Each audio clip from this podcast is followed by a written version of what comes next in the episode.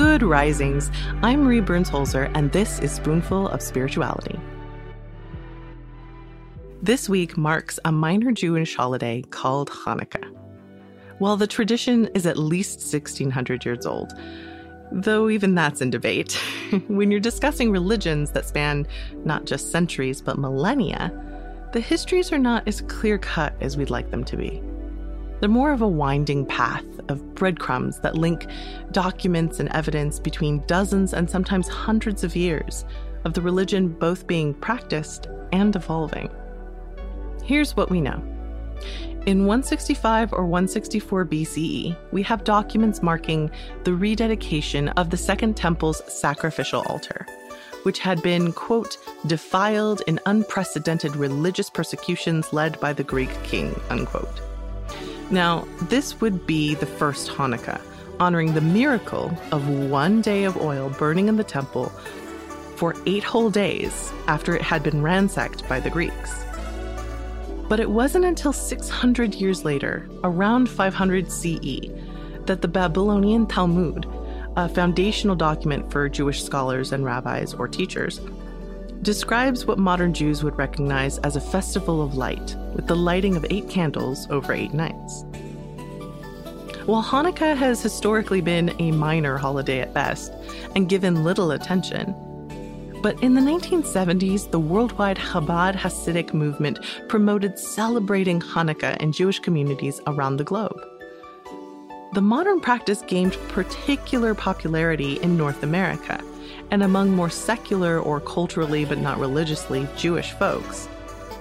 The practice took a particular foothold here, as it is a distinctly winter holiday centering light, food, and opportunities for gift giving, all around the time of the Christian holiday of Christmas.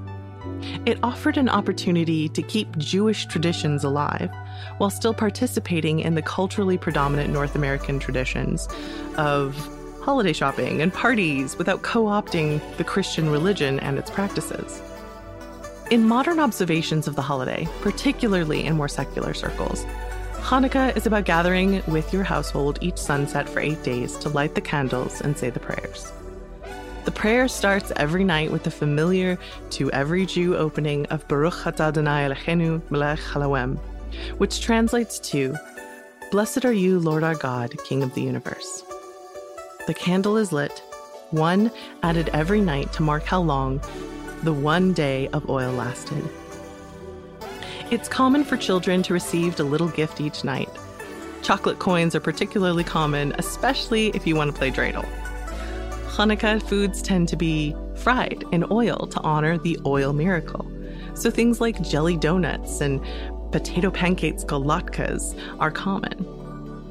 My favorite sentiment of this Jewish festival of lights is actually the sentiment shared by so many other Festival of Light holidays, like Diwali, celebrated not just throughout human history, but across the world in modern times too. That light and warmth will endure, they will return. It's the encouragement, a word that literally means to imbue with hope and courage, by the way, that winter, that darkness is never permanent, but a part of the life cycle. I think we can all appreciate celebrating that idea. And for Jews all over the world, Chag Sameach.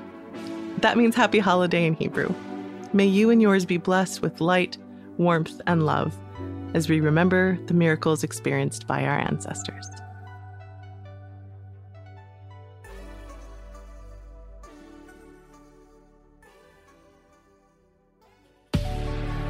We have some exciting news. You can now search more than 700 Good Risings episodes on the new Fathom.fm app, the podcast player from the future. Now go to fathom.fm slash Good Risings to ask questions and hear answers directly from the Good Risings podcast. I'm Marie Burns Holzer, and you can find me at Marie Burns Holzer on Instagram and TikTok. Thank you so much for listening to Good Risings today. If you enjoyed this podcast, please let us know by leaving a review. We love hearing from you. Now go be excellent to yourself and each other. Good Risings is presented by Cavalry Audio.